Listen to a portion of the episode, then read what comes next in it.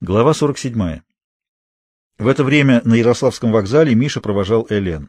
Гудели паровозы, из-под колес с шипением вырывались клубы пара, смазчик стучал молотком по буксам вагонов. Вечные сигналы дальней дороги, тоскливого расставания. Игорь и Сергей уходили к багажному вагону, проверяли, как грузится цирковое оборудование. — Когда вернетесь? — спросил Миша. — Не знаю. Лето пробудем в Мурманске. На зиму еще ничего не известно. — Значит, еще год не увидимся? Приеду, а ты уже студент. И, может быть, предпоследнего курса, — засмеялся Миша. Не исключено, Элен тоже засмеялась. Она была очень красива, все смотрели на нее, но она не смотрела ни на кого. Будет время, черкни пару слов. Мне, Генке, Славке. Я такая неохотница писать, не надейся. Ну как, поймали вы своих жуликов? В общем, да. Неужели этот любитель букетов бандит? В прямом смысле, может быть, не бандит, а вообще-то бандит. Что-то сложно для меня. Люди гибнут за металл. Не глядя на Мишу, Элен будничным голосом сказала, «Знаешь, Миш, я выхожу замуж».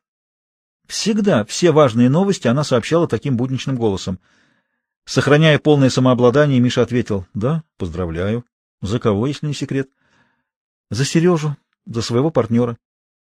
Цирковая традиция, — попытался шутить Миша, а она тоже попыталась шутить. Ну, конечно. Она показала на небо, подразумевая купол цирка. Ведь он там, наверху, держит меня в зубах. Жену будет держать крепко, не уронит. Тогда я за тебя спокоен. Так они шутили, как и положено воспитанным людям. Миша достойно встретил крушение своей первой любви. Во взгляде Элен он уловил даже некоторую разочарованность. Она ожидала потрясения. Потрясения не будет. Раздался третий звонок. Игорь и Сергей попрощались с Мишей и вошли в вагон. Элен задержалась на площадке и, улыбаясь, помахала Мише. Потом, не дожидаясь отправления поезда, ушла, может быть, для того, чтобы не мешать другим входить в вагон. Но Миша дождался отправления поезда, тот медленно вытягивался из-под крыши вокзала и, наконец, скрылся, вильнув длинным закругленным хвостом. Миша вспомнил тот, другой поезд на станции Бахмач — увозивший эшелон туда, где сверкающая путаница рельсов сливалась в одну узкую стальную полоску, прорезавшую горбатый туманный горизонт. Перед глазами его снова возникали красноармейцы, матрос полевой в серой солдатской шинели и мускулистый рабочий, разбивающий тяжелым молотом цепи, опутывающие земной шар. Сейчас, как и тогда, к горлу подкатывал тесный комок, но непозволительные слезы не показались. Детство кончилось. Элен — это тоже его детство. Маленькая циркачка, так поразившая когда-то его воображение. Он вышел из вокзала на Каланчевскую площадь и по Мясницкой через центр поехал к себе на Арбат.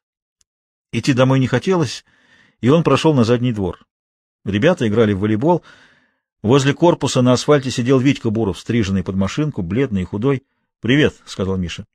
«Привет», — ответил Витька.